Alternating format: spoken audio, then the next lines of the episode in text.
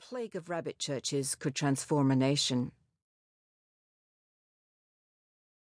Chapter 1 In the Beginning Charles Dickens begins his novel, A Tale of Two Cities, with the haunting phrase, It was the best of times, it was the worst of times. For us, these words had become an overwhelming reality. We arrived in the United States in 1987 with high hopes and great expectations. We had come from the concrete jungles of London's East End to the wide open spaces of Texas. We had left behind a cold, rainy, wind-blown island for the balmy temperatures and sun-filled days of the Texas Hill Country. We loved the food, enjoyed the people, liked the city. Our four kids reveled in the unrestricted access to the outdoors and a swimming pool to share with their new friends. It was indeed the best of times. It was also the worst of times. God had abandoned us. At least that's what it felt like. He had led us to move to Texas, but as soon as we arrived at the airport, it seemed like He deserted us and took the next plane back to England, leaving us to fend for ourselves. How could we have come to this? We had met at the prestigious Royal and Ancient Hospital of St. Bartholomew. Bart's Hospital, founded in 1123. It was love at first sight over the histology microscope.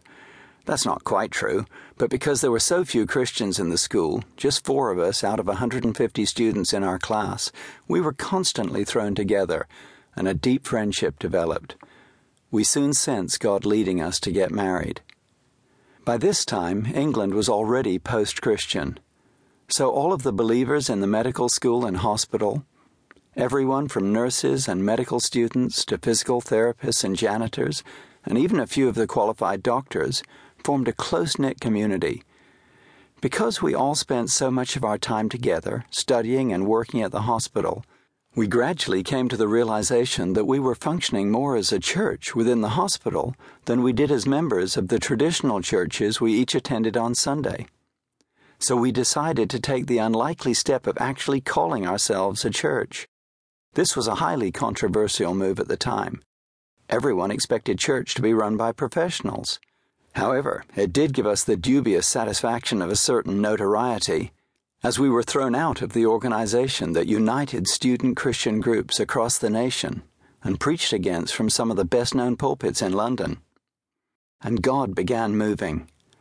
Our times together were often glorious examples of how the Holy Spirit can move in a group of people who are looking for Him to lead. Soon, students started coming from all over the country to see what was happening, and they used the spiritual fire they experienced to ignite similar moves back in their own colleges and universities. As a result, more people became Christians, and many were filled with the Holy Spirit. After we received our medical degrees, our medical school church sent us out, along with a wonderful nurse, to start a new church in the East End of London. We were joined by a great couple that we had met when we moved there.